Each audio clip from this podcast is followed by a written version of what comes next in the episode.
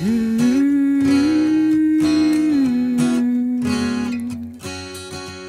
Bush and Bin Laden, you think they're foes? They're in business together. Daddy Bush knows the Carlyle Group since years before, been raking in billions and itching for more. It's blood for oil, we know there's a link. They say Code War, we say Code Pink. It's blood for oil, we know there's a link. They say Code War, we say Code Pink. Code Pink for freedom, Code Pink for peace, Code Pink to hunger.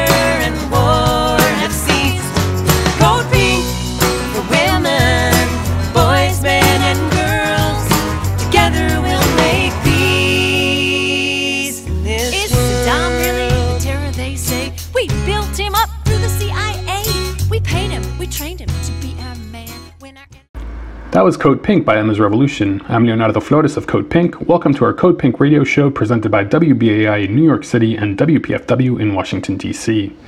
The first half of the program features a discussion between Natalia Cardona of three fifty dot org and Garrett Reppenhagen of Veterans for Peace about climate change and militarism. On the second half of the show, Terry and I will discuss Ecuador's April eleventh elections, but first some news. In Colombia, Sandra Liliana Peña, the governor of an, of an indigenous reservation in Cauca in the country's southwest coast, was murdered on Tuesday, marking the fifty-second assassination of a social leader in the country this year.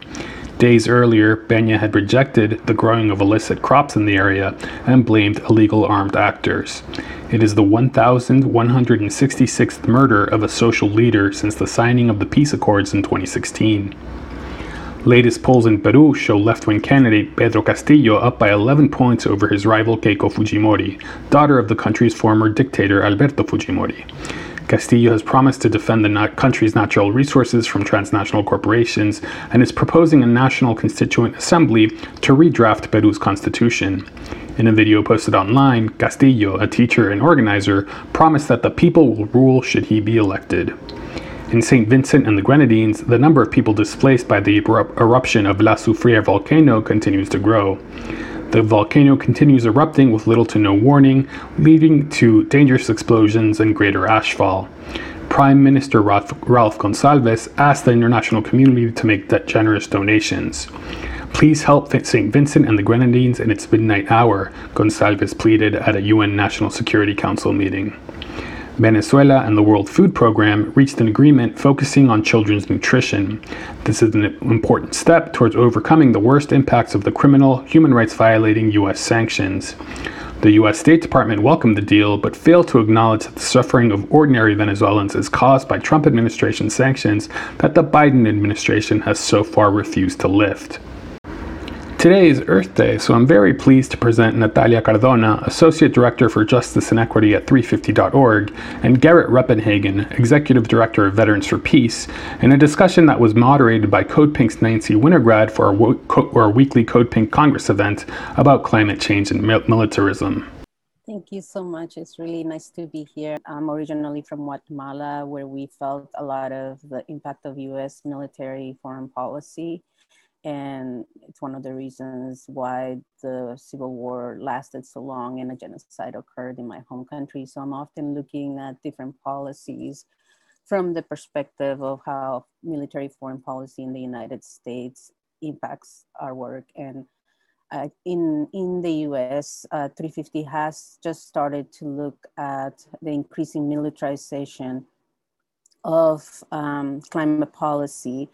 And we're just following the issue right now um, eh, under the guise of making it a national security issue, which we all know and, and understand in Central America and in South America. When something becomes a national security issue, it becomes an issue that's actually, the response to it will be um, significantly militarized and highly violent. Um, so that's become a concern for us. Um, And I know under Trump, uh, many environmentalists thought that the fact that the Army was able to speak about climate change in its uh, reports was a good thing. But um, what that actually means is that uh, both Trump and other administrations, other Democratic administrations, have all been united in uh, looking at climate policy as something that should be dealt as as a military issue and not as an issue of human rights or an issue of human security. Unfortunately, when our country speaks of national security, they speak of, of militarization, uh, and that's, um, that's just what we've seen throughout history. Um, so I'm just gonna talk about the present and a little bit about some, some of the main um, events around how we've seen climate policy become more militarized. Uh, as we all know, in the first month of the Biden presidency, there was a lot of climate action Um, and a lot of sweeping away of the openly denialist um, intransigence of the Trump administration. Um, but, and after re-entering the Paris Agreement and canceling K X L pipeline on day one, um, which we were all very happy about it and elated, President Biden actually rolled out an array of climate-related executive orders, calling on all agencies to factor climate into their work. Top among them was an order to center the climate crisis in U S foreign policy and national security. Um, that um, that executive order actually went with a, with very much unnoticed, um, both within the movement and, and, and in the media. Um, and part of this order um, actually orders officials from across more than a dozen intelligence agencies, including the C I A, to produce a national intelligence estimate over the next over the next four months. Well, those four months are almost over. Uh, on the national and economic security impacts of climate change. This high-level analysis is designated as, um, is supposed to designate significant threats to the United States as it relates to um, climate change. Um, and the process actually can lead to unlocking huge amount of resources from across agencies if so-called serious risks are identified. And what we've been noticing is that, and we've seen throughout the years, is that largely any meaningful response, any any response, not necessarily meaningful, excuse me, to climate change has been as a security issue. And we don't have to look too far to see some of these examples.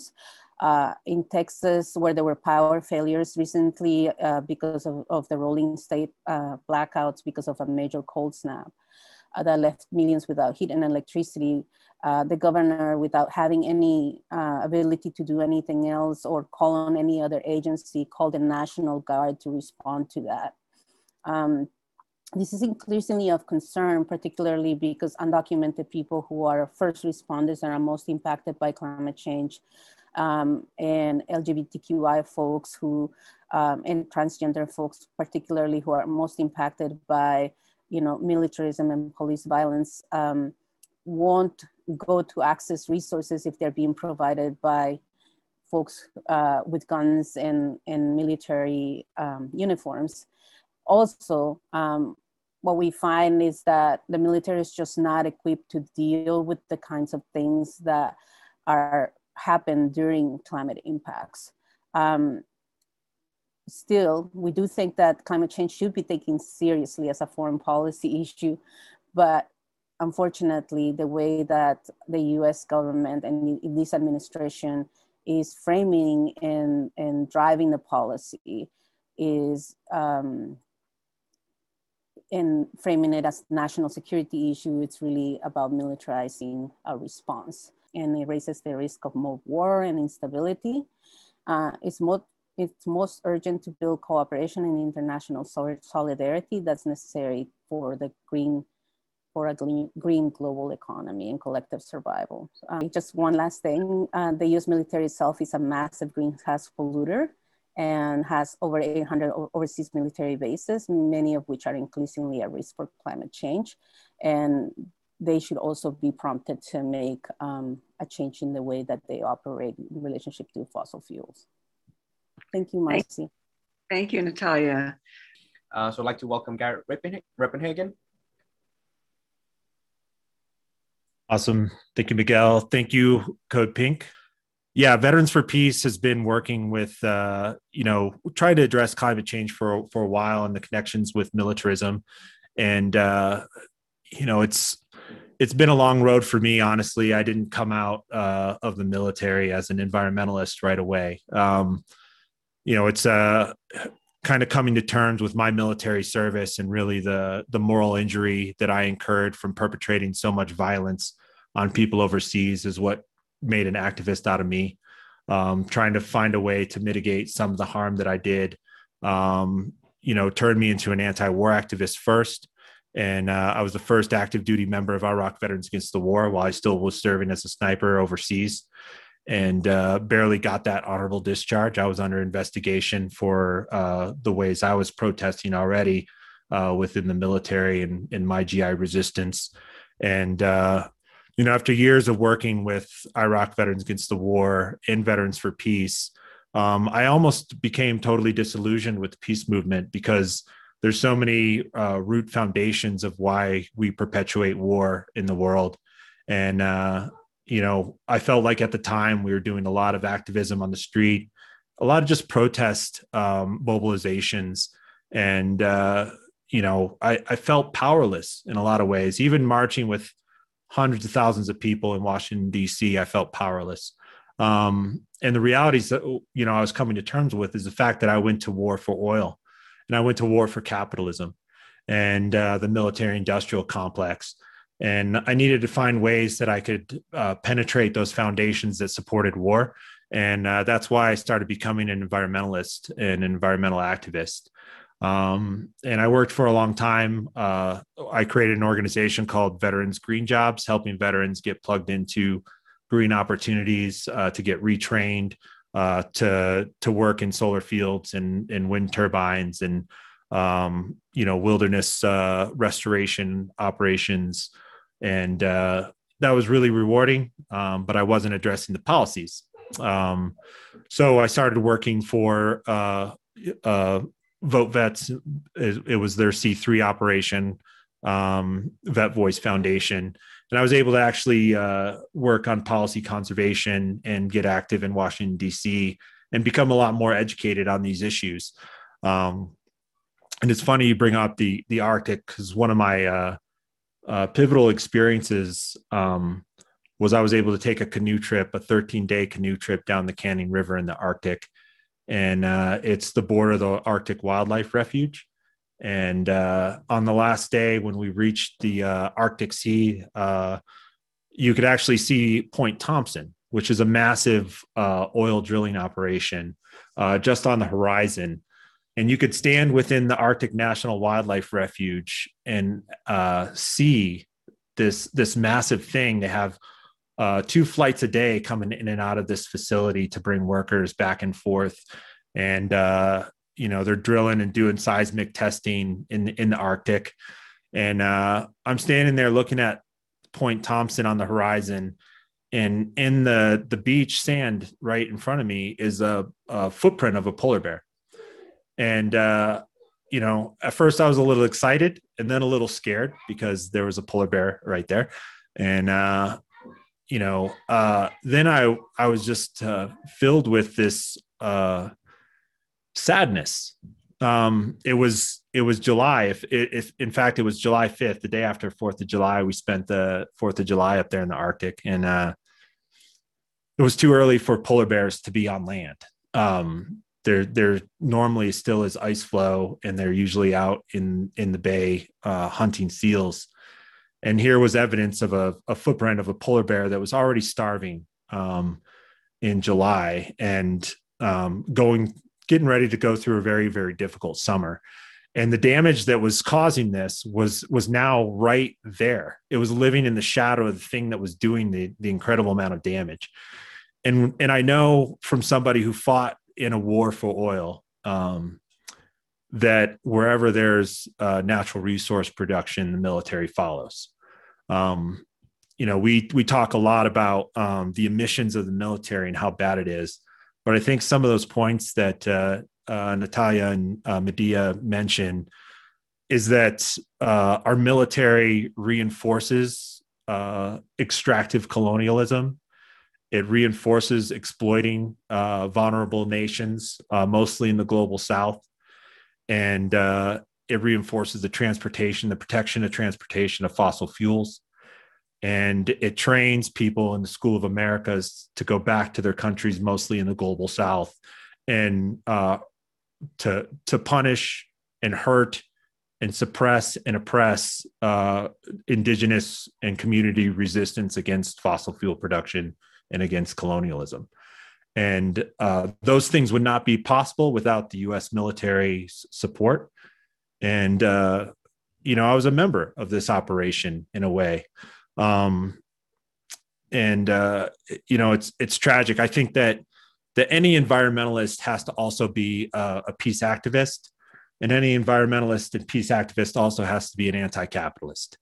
And, you know, if we're going to survive uh, this at all, we have to understand the the intersections of these movements and how they're all the same and how we're all fighting together. And we have to break down national boundaries. You know, corporations have no problem reaching across the world and finding cheap labor and exploiting resources in other countries. And if we can't figure out a way to break our nationalism and, and our ethnocentrism and work with communities all over the world uh, and follow their lead and learn from them and, and figure out how we can take part in their resistance, um, I think we're going to fail, and we're just going to keep failing. How do we link militarism with climate change? I can start. I think if we don't make those connections, they're going to get made for us. They're already being made. Um, if we see the increased uh, militarization at the border, you know, my home country, the impacts of climate change are very severe, along with other U S foreign policies. Guatemala is one of the least responsible for producing carbon emissions, but it's one of the most impacted. Um, drought has hit the region. If you ask uh, people migrating, um, they might not necessarily understand climate change, but they understand that the patterns for growing corn, beans are changing, and they're unable to do that because the seasons are just so completely unpredictable. Um, and the increased militarization at the border uh, is goes in tandem with the, the, both climate change, but also the impacts of U S foreign military policy in my country. So um, I think we're seeing that in other places as well as Europe. I'll pass it to you, Garrett.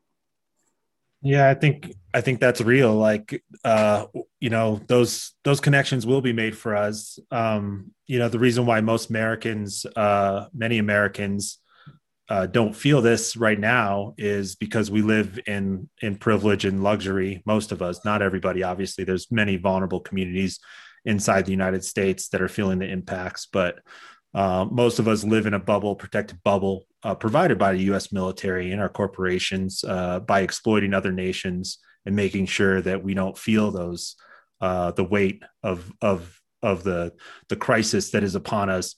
Um, but I mean, the reality is, you know, a lot of the a lot of the world population lives in the coast that's going to be affected by sea level rise. Um, we're going to see more famine, more disease. Um, you know, we're going to see a lot of lot of refugees moving. Uh, because of climate and because of the war created by s- scarcity of resources. And uh, those are going to be people that are going to be crossing uh, ethnic boundaries or religious boundaries. That's going to create a lot of friction, a lot of violence. Um, you're going to see uh, even nuclear powered states that are going to become failed states. And, uh, you know, nuclear weapons are going to fall in the wrong hands. So in the two pivotal things that could be, uh, you know, ultimate life-threatening for all human life on this planet, our nuclear weapons and climate, uh, they're both interconnected. You know, we're going to see the U S military needing to respond more and more all over the world, or maybe not need to, but they're going to respond all over the world. Uh, and, uh, you know, this this is just going to be a growing problem, and it's a positive feedback loop, loop that uh, will, will just be out of control. We have to make changes now. We have to make changes yesterday to stop it from happening. Um, you know, really, it's it's going to happen. All we can do is mitigate how how severe that damage is. And uh, and trust me, we need to do everything we can. Do you think the Green New Deal does enough to incorporate our call for demilitarism? Well, the Green New, Real, New Deal is just a resolution, right? Um, there are different, um, it, it really is, Is, is a really broad resolution. I think that's trying to get at a, at a humanitarian response rather than a militarized response to climate change, which is the great thing about it. Um, it's really an aspirational more resolution as I see it from my perspective, maybe not other environmentalists, but that's how I see it. Um, and I think we can draw a lot from it. I think the challenges are that I, I feel like it's really risky. Uh, uh, strat- some of the strategies that the climate movement are taking are, are a little bit risky, I would say. Um, particularly this focus on uh, climate emergency, because generally when we talk about emergencies in the United States, the response is always a militarized one, right? If we look at the drug war, which is the closest thing that I can look at in comparison to what's happening with climate policy right now, um, this could be the war on climate change, you know, and it could easily just be like a supplantation of um, policies that really, Um, in the end, end up impacted Black and brown people in the global South and Black and brown people living in some of the most precarious regions of the United States, including the Southern Corridor. Um, so, yeah, and just to be clear, we don't currently have a climate and militarism campaign. My work right now, it's really in a small group of um, nonprofit organizations that have been looking at different pieces of Uh, U S policy, and um, my work has been really, uh, right now is being done very much in a, in a clo- under closed doors uh, because we're just still trying to grasp what this looks like for climate policy. Um, and also because I come from the peace movement, American Friends Service Committee was where I sort of grew up in my activism. Um, so I'm a peace advocate from the onset, and um, can read between the lines with these policies that are coming down through Biden.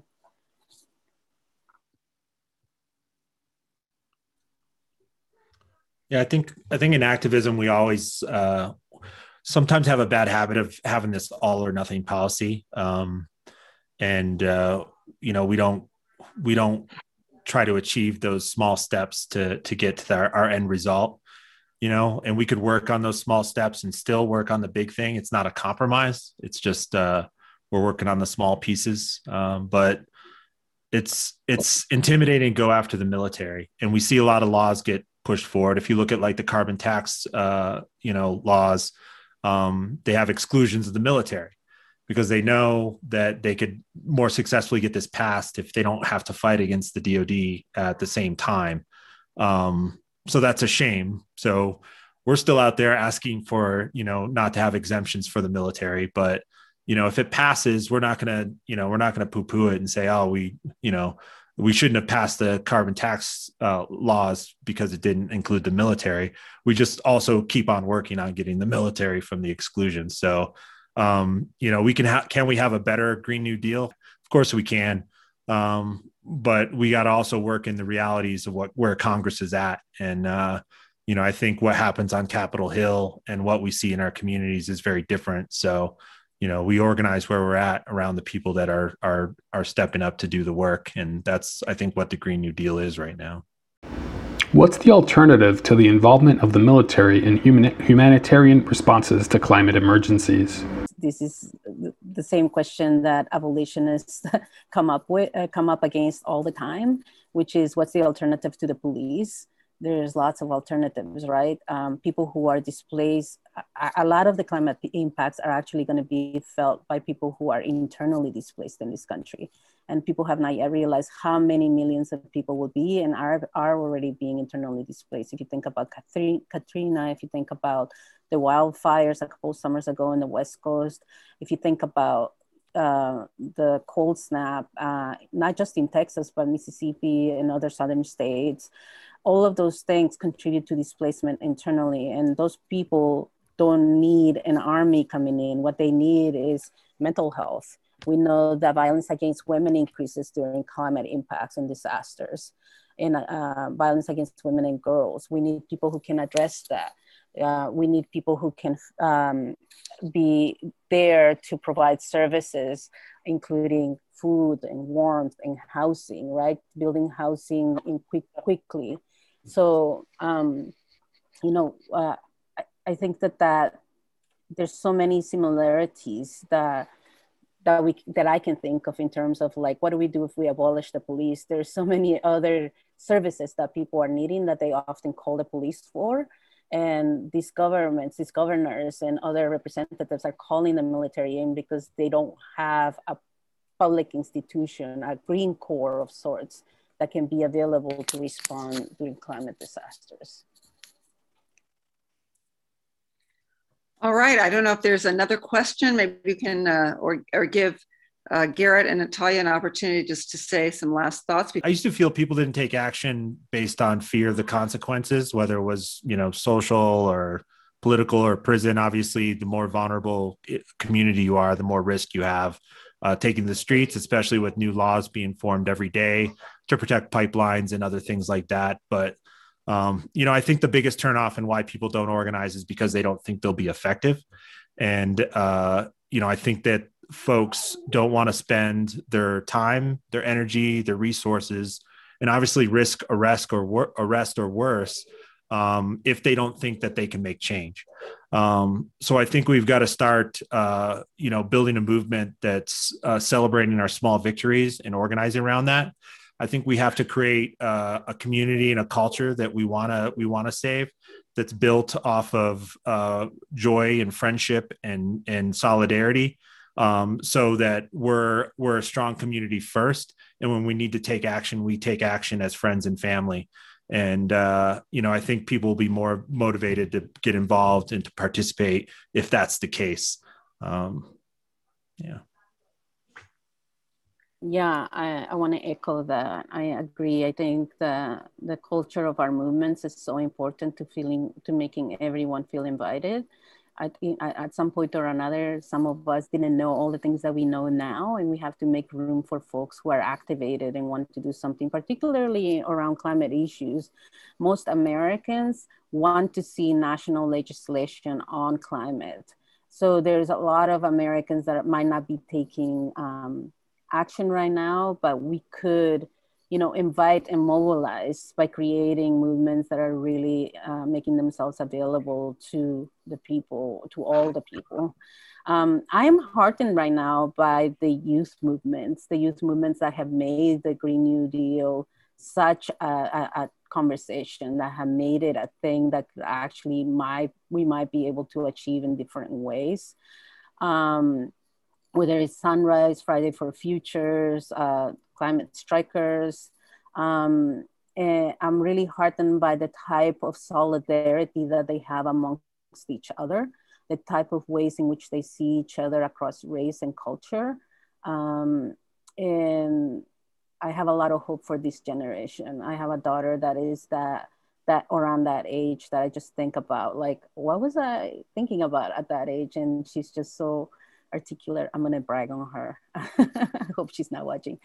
Uh, but um, but yeah, I'm heartened by that, and I think that for for the conversations around the climate and military policy, I would really love to see um, a peace organizations, Veterans for Peace, Code Pink, and and climate organizations, Greenpeace, three fifty, Sierra Clubs, coming together and having small strategy sessions to think through what's happening right now and really working together. I think that that could be a step that could get us begin to move the needle a little bit in terms of solidarity across movements, which I really believe in. Great, thank you. I'd like to thank Natalia Cardona and Garrett Reppenhagen for that discussion on climate change and militarism. You are le- listening to Code Pink Radio, coming to you through Pacifica Radio's W P F W in Washington, D C and W B A I in New York City. We'll be back after this break with a discussion on Ecuador's elections.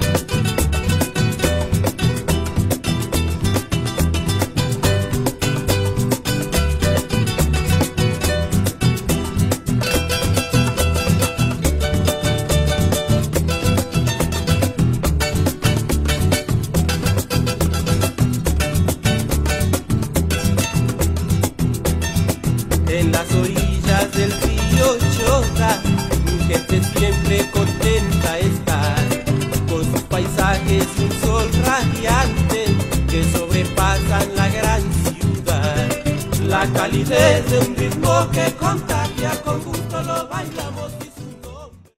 That was Marabú with Bomba Caliente out of Ecuador. Welcome back, I'm Leonardo Flores of Code Pink. You are listening to Code Pink Radio, presented by W B A I in New York City and W P F W in Washington, D C.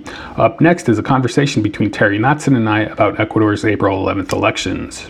Today, we are speaking with you live from Quito, Ecuador.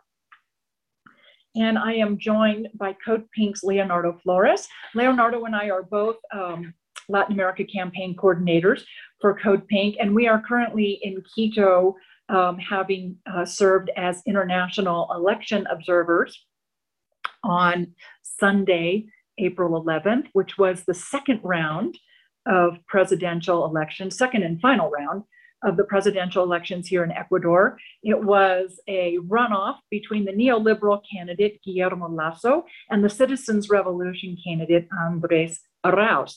Results were Lasso fifty-two point five one percent, Arauz forty-seven point four nine percent. So welcome, Leo. Let's talk a little bit about what happened on Sunday. Thanks, Terry. It's good to be here.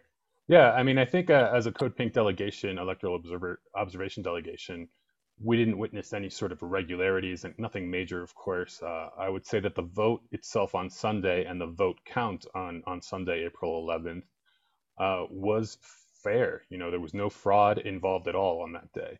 The problem, of course, comes before the vote, uh, in the months leading up to up to the you know first round, and, and then in between the first and second rounds, there were many things that were that were indicative of a, an uneven uneven playing field between the the various candidates, and I think that really is the determining factor in the loss for Andres Arauz of the progressive UNES party.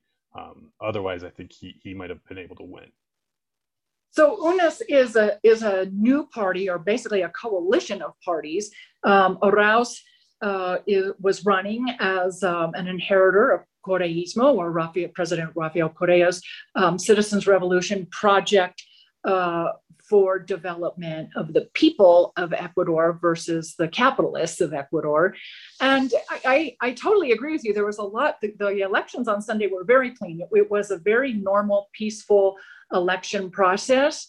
But of course, there's all the intangible things, all the campaign issues, all the lawfare issues that observers are not witness to on the actual day of election. So all those factors that run up um, to the day of election, all those factors that comprise who candidates can and cannot be and what their campaign looks like. So with Arauz, he was denied the use of Correa's image uh, during the campaign. Um, Correa himself was denied running as Arauz's vice president, and um, Correa's party, Alianza País, uh, no longer exists. And so UNES was created. So there would, for our for our um, viewers, for our audience, there's um, a lot of background that led up to the results. And in, I think in one way, I think you would agree with this, in one way, it's amazing what Arauz was able to accomplish since last fall, forty-seven percent with all those strikes against him.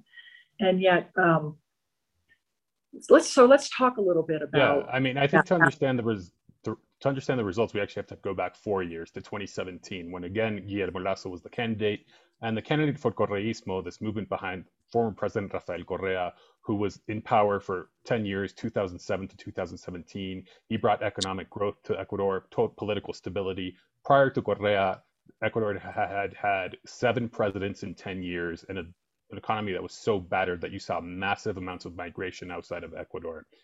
So Moreno is kind of seen as the inheritor of this movement, Correismo, but as soon as he wins those elections, it becomes a total bait and switch, almost like a silent coup. What, and, and what happened was that Moreno basically adopted all of the policies and programs that were put forward by his opponent in those same elections, Guillermo Lasso. So he starts this kind of neoliberal uh, push and a push for austerity, and he begins destroying the institutions that had been created during the during the during the Correa years. And you know, the first thing, the, one of the first whistleblowers of, of everything was uh, the vice president Jorge Glas. He blows the whistle. He says, "Look, the president is now on the side of the bankers. He's completely betrayed the people's movement." Uh, and, and for his for doing this, for taking this stance, Jorge Glas is one of the first people to face political persecution in this country under the Moreno government, and he's still in jail today. He's one of the most important political prisoners in Latin America, only we don't hear much about him. And then the, the campaign against Jorge Glas, then it becomes expanded to, and they start going after other leaders of Correismo, including Rafael Correa himself, who has something like thirty cases uh, pending against them. Uh, I mean, some of them are totally absurd. And one of them, he's accused of psychic corruption, or excuse me, psychic influence. Influence. To, you know, psychic influence to, to make it, to make other people corrupt. And so that's kind of the lead up to these elections uh, where you had this betrayal of the Citizens Revolution, as the Correismo is also called, by Lenin Moreno, who adopts all of uh, Guillermo Lasso's policies. And then in October twenty nineteen, the people couldn't take it anymore. There was a massive uprising in Ecuador that was brutally repressed by Lenin Moreno. Eleven people died, uh, and Guillermo Lasso, you know, cheered this on. And when the, the main kind of the the spark that lit the flame was uh, an elimination of fuel subsidies stemming from a deal with, with the I M F that kind of harkens back to the days of the Washington Consensus, with off, imposed austerity and deregulation, and really uh, an eroding of labor rights. And so, yeah, as you said, you know, Correismo tried to recover from this. They put forward this really young candidate, Andres Arauz, who's thirty-six years old, but he's also a brilliant economist. He had already been director of the central bank. Uh, he was one of the people kind of responsible for that, the, the way that Ecuador had managed to uh, weather the storm of the collapse in oil prices in twenty fifteen, because fifty percent of Ecuador's revenue comes from oil.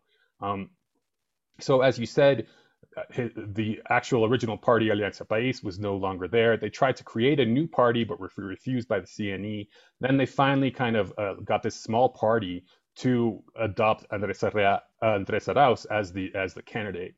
Uh, and the, the, the kind of lawfare and the campaign, you know, ugliness didn't stop there. There was so much fake news going against Andres Arauz. He was accused of wanting to de-dollarize uh, Ecuador. Ecuador has been on, using the U S dollar for about twenty years. It was the only thing that stabilized the economy. And Arauz understands this, and he kind of supports this. He, you know, there are pros and cons, but it has stabilized Ecuador's economy. There was also this crazy allegation that Andres Arauz is financed by left-wing guerrillas in Colombia.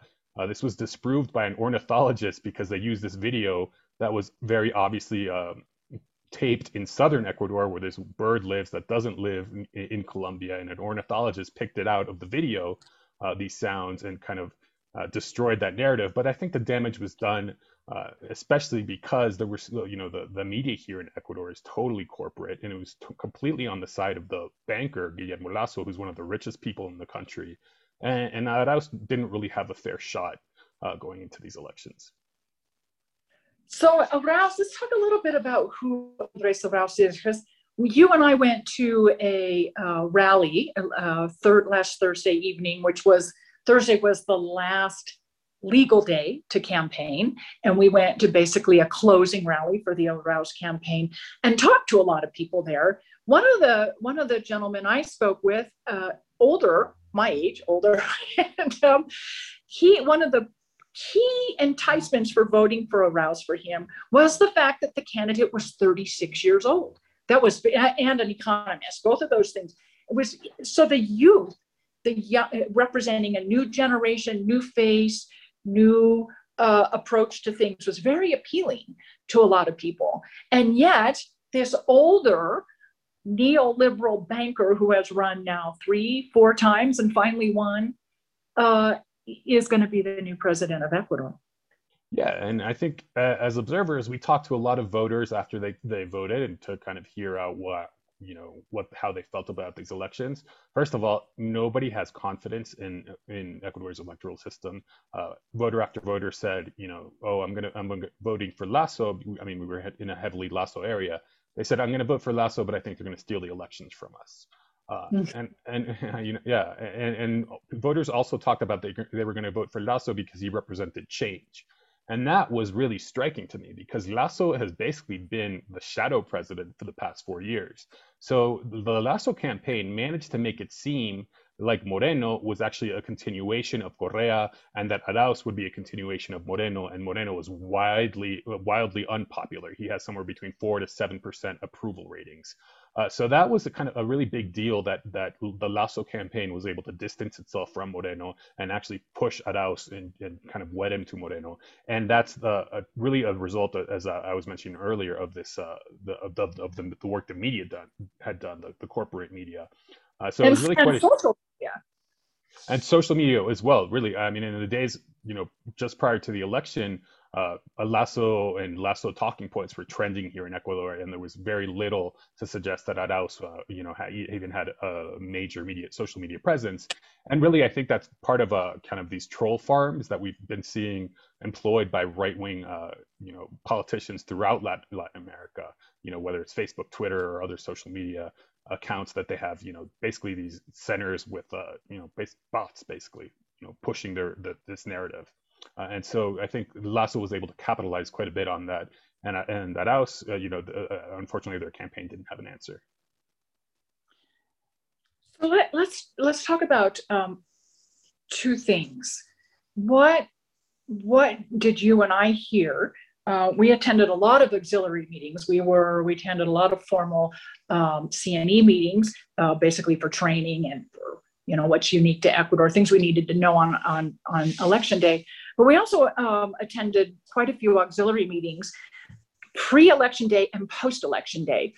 What do you think are the most important things the Arauz campaign learned from this, but not, not just the Arauz campaign, but the movement, the Citizens Revolution, the whole philosophy that was brought to the Arauz campaign? Yeah, I mean, I think the primary reason Arauz lost is what we've already discussed, how, how the level playing field was uneven. But one of the other big factors was this kind of uh, schism between CONAIE, the Confederation of Indigenous Nationalities of Ecuador, and the, the Citizens' Revolution. They'd been at odds for years, and really there was kind of bad blood. I mean, the, the head of CONAIE had said he would never even sit down to speak with Rafael Correa, but he was open to speak to Andres Arauz, and he actually endorsed Andres Arauz just about a week before the election. Unfortunately, it was too little too late, and so you had this big block of voters, uh, many of whom are on the left, because, you know, this, this indigenous uh, confederation isn't fully left, but it's kind of a big tent of, of various organizations, uh, and but many of them do belong to the left. And it has this, this CONAIE also has a political wing called Pachakutik. And Pachakutik, the candidate, came in third in place in the runoff elections that were held earlier this year. Yacu Perez, he's a guy who talks a big game about eco-socialism and women's rights, but he's very much in the neoliberal camp. Uh, he supported Lasso in twenty seventeen. He supports this deal with the I M F uh, that's really going to cripple, uh, uh, harm uh, Ecuador's economy over the next decade, perhaps. And so because of this schism, you had a lot of voters vote null or blank. So in Ecuador, voting is compulsory, obligatory. But so voters who don't like any of the candidates either leave their vote blank or they spoil their ba- ballot, which is called the null vote. In the first round of the election, out of thirteen million voters, one point three million voted either null or blank. In the second round, that number grew to one point nine million. Uh, so there, you had a six thousand vote increase in the invalid votes, when the difference between Lasso and Arauz in the second round was four hundred thousand votes. So they, that also played a, a very key role in this. And, you know, I think going forward, uh, the challenge for the left in Ecuador is going to, you know, find a, is having, finding a way for CONAIE and, and the Citizens' Revolution to work together. But not only that, I think the Citizens' Revolution has to do a lot of work in terms of building its social base, in terms of, you know, training, uh, Uh, you know, le- local leaders to become national leaders and local leaders to be able to organize more efficiently. I think there was a, a lack of emphasis on that. And, and it, in one, some ways we can understand it, because Correismo prior to Sunday, April eleventh, had won fourteen elections in a row. So, you know, they were pretty confident that what they were doing was working, but unfortunately, you know, everything has changed in the past four years in terms of the social relations in Ecuador because of this austerity. And of course, the pandemic. Uh, we can't talk about these elections without mention, mentioning the pandemic, where Ecuador has been one of the worst performers in the world. You know, we walk around the city here, uh, and it's really so it's quiet. Dead. I mean, yeah, dead is not the right word to use. Yeah, I mean, it's I mean, very, it's, very quiet. It, I mean, it's very clear that it's it, there's an economic crisis and the pandemic on top of that, and then people are just, you know, they don't know what to do. Uh, so it, it's very lots of challenges that Ecuador faces right now. A couple, there's two things I want to just interject for the audience, just technical things about the elections that are unique and kind of a curiosity from those of us from the states. Um, you mentioned that uh, voting is compulsory. So by law, people do have to vote, and um, elections are held on Sunday so that people can com- conform to the law. Six, you can start voting as a sixteen-year-old, sixteen, seventeen, until your eighteenth birthday, you can participate in the elections. It's optional, but once you are legally eighteen, you are um, a full adult under the law, and you are required to vote. And also, uh, there is a large participation of Ecuadorians living in the diaspora. They vote. They are also um, allowed to hold a seat in the National Assembly. So that, so they can not just vote, but they can participate in the government living in the diaspora. So those are two really unique things to Ecuador that I found really uh, compelling and very encouraging to get young people to start voting at sixteen. I thought that was a really um, fascinating way to start pulling people into the to the process. Yeah, absolutely. And I, and I do think it's great that that migrants have a, are going to have a say in, in their National Assembly.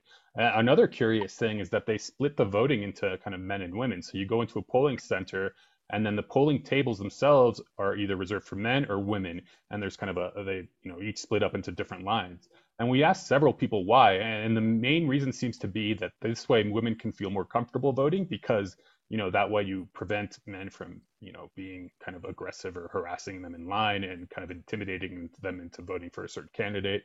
Uh, so for us, it was kind of unique, but but I think the people of Ecuador really uh, support that. So uh, let's, um, why don't we wrap up with talking about what Sunday's election results could possibly mean for the region. And then also in one of our auxiliary meetings with the Consul General uh, with Venezuela, we kind of had a debrief yesterday. And the, um, the we talked about the Asia Pacific Rim and as being um, of what the results of Sunday's elections, how they will affect the Asia Pacific Rim. And I still, you know, foolishly, sitting principally having lived in California, look, you know, west across the Pacific and think, well, the Asia Pacific Rim is China, Japan, you know, but of course the Asia Pacific Rim is California and Chile also. And we yeah, have elections, the, the presidential elections in Chile.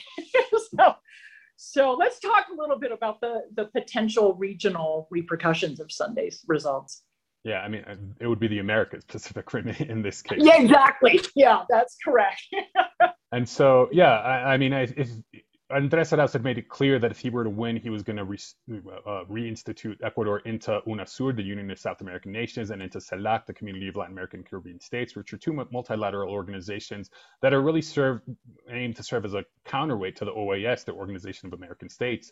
The O A S can only really be understood as a tool of the State Department, uh, as a way for the U S to get its way in, in all of the hemisphere. And so the CELAC was created specifically to counter that. And UNASUR was created to, to serve as kind of the, the starting point for greater South American integration. It was kind of the, the, the idea was for South America to become almost like the E U, uh, slightly differently organized, of course. And then when Moreno came into power, he withdraws Ecuador from UNASUR. Unfortunately, the headquarters of UNASUR is in Ecuador. So the, the organization took a big hit. And what we heard from uh, an expert here was that if UNASUR had still been, you know, going strong, when the pandemic hit, it would have saved thousands of lives throughout South America because the governments would have been able to coordinate would have been able to coordinate health policies together, and the governments would have been able to form a bloc to buy vaccines together, which would have been very important. Here in Ecuador, they're just starting the vaccines. There's actually several scandals about vaccines right now. Uh, so unfortunately, the, you know, this decline in UNASUR has actually caused deaths. And Lasso is not going to return to UNASUR. In fact, Lasso is going to continue this policy of uh, attempted regime change in Venezuela. One of the first people to congratulate him was the so-called interim president of Venezuela, Juan Guaido. And Lasso kind of responded and invited him to his inauguration. And in terms of the Pacific, I think, you know, uh, this is kind of a plan by the United States to, to have this kind of uh, uh, free trade area all, all along the Pacific coast. And so Ecuador is now firmly in the camp that will, will very likely sign this free trade agreement. Uh, of course, Colombia, and then next year, or this year rather, we have uh, upcoming elections in Peru and Chile. And so those are going to be very key in geopolitically to see what happens. Uh, I think if you know, some of the sale, the wind was taken out of the sails of the kind of the, the resurgence of the pink tide. The pink tide refers to this period in the early two thousands when you had progressive government after progressive government take power throughout Latin America. Then it kind of died away in the twenty tens, in part because of U S pressure and, and coups, of course. And, and with the Bolivian elections last year, we thought we would see a resurgence of the pink tide. Ecuador, the loss here now kind of, you know, makes that a little harder to achieve. But of course, we have Lula in Brazil most likely being the candidate next year, and other left-wing candidates in many other countries. So a lot, to, a lot's going to be at stake in the next uh, elections here in South America. Well, we've got a lot of work to do in, in helping lift these voices and people looking to change and doing something more socially constructive with their economies and their governments. On the Pacific Rim, we also have Nicaragua presidential elections in, um, in November. So Nicaragua, Chile, Brazil, uh, who else in November? Honduras. so, um, so a lot, a lot uh, we could be looking at a really quite different and exciting um, region by the end of this year. Yeah, yeah. Thank you for listening to Code Pink Radio, presented by W B A I in New York City and W P F W in Washington, D C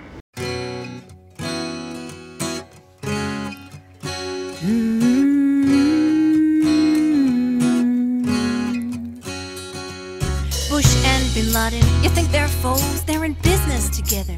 Daddy Bush knows the Carlyle Group since years before, been raking in billions and itching for more. It's blood for oil, we know there's a link. They say Cold War, we say Code Pink. It's blood for oil, we know there's a link. They say Cold War, we say Code Pink. Code Pink for freedom, Code Pink for peace, Code Pink to hunger.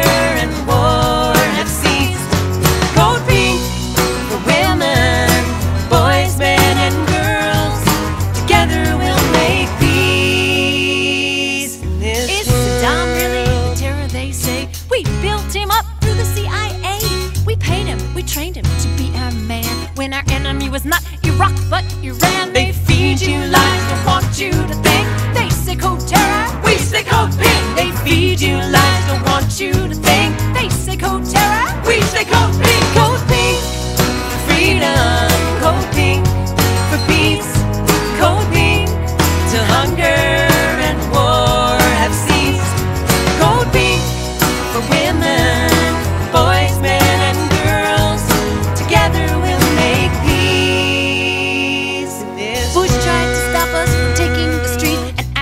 Our phones and the places we meet, they curtail our speech, our movement, our rights, but we won't give up without a fight. With the wave of the flag, our liberty shrink. They say Code Fear, we say Code Pink. With the wave of the flag, our liberty shrink. They say Code Fear, we say Code Pink. Code Pink for freedom, Code Pink for peace, Code Pink till hunger.